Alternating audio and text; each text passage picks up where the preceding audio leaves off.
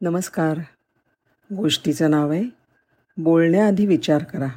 काल रात्री आम्ही दोघं जेवणानंतर दिवाणखान्यात बसलो होतो आणि बायकोशी आयुष्याबद्दल बोलत होतो. मध्येच आम्ही जगणं आणि मरणं ह्या कल्पनेवर सुद्धा बोललो. मी तिला म्हणालो हे बघ मी कधी दुर्धर रोगाने खूप आजारी झालो तर मला कधीही व्हेजिटेटिव्ह स्टेटमध्ये ठेवू नकोस. माझं जगणं वेगवेगळ्या मशीन्स किंवा शिरांमधनी दिलं जाणारी औषधं? यावर अवलंबून ठेवू नकोस गं.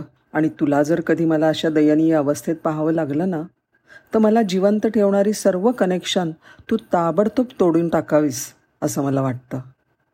अगं असं जिवंत राहण्यापेक्षा मी मृत्यूला जवळ करणं जास्त पसंत करेन.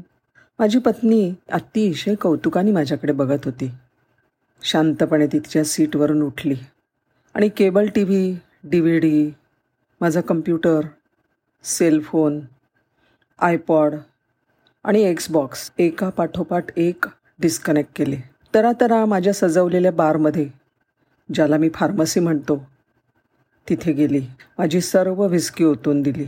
जीन व्होडका फ्रीजमधली बियर सगळ्यांची रवानगी एका पाठोपाठ एक बेसिनमध्ये झाली. आणि हे सगळं करताना तिला अवर्णनीय आनंद होत होता. हे दृश्य बघून मी मनस्तापाच्या धक्क्याने जवळपास अर्धमेला झालो होतो. पण करतो काय?